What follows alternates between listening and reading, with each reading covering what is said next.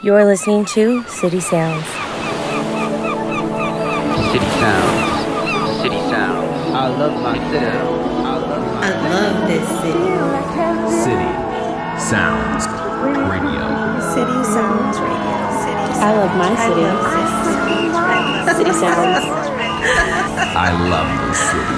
City Sounds Radio. Yeah, daddy. I love my city. You are now tuned in. You are now to City Sound.